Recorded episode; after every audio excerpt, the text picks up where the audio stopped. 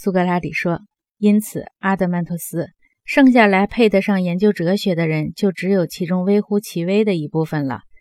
他们或是由于出身高贵又受过良好教育的人，处于流放之中，因而没受到腐蚀，依然在真正的从事哲学；或是一个伟大的灵魂生于一个狭小的城邦，他不屑于关注这个小国的事物。多数人或许由于天赋优秀。”脱离了他所正当藐视的其他技艺，改学了哲学。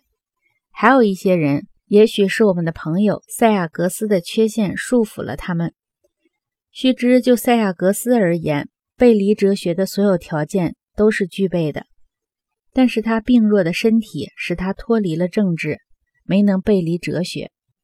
至于我自己的情况，则完全是个例外，那是神迹，是以前很少有别人遇到过的。或者压根儿就从来不曾有的任何人碰到过的，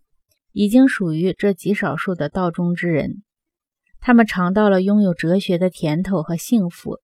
已经充分看到了群众的疯狂，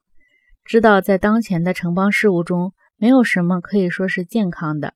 也没有一个人可以做正义战士的盟友，援助他们，使他们免于毁灭的。这极少数的真哲学家。全像一个人落入了野兽群中一样，既不愿参与作恶，又不能单枪匹马地对抗所有野兽，因此大概只好在能够对城邦或朋友有所帮助之前，就对己对人都无贡献的早死了。由于所有这些缘故，所以哲学家都保持沉默，只注意自己的事情。他们就像一个在暴风卷起尘土或雨雪时避于一堵墙下的人一样。看别人干尽不法，但求自己得能终身不沾上不正义和罪恶，最后怀着善良的愿望和美好的期待而逝世，也就心满意足了。阿德曼托斯说：“哦，他生前的成就不算最小呀。”苏格拉底说：“不是最小，但也不算最大。要不是碰巧生活在一个合适的国度里，一个哲学家是不可能有最大成就的。”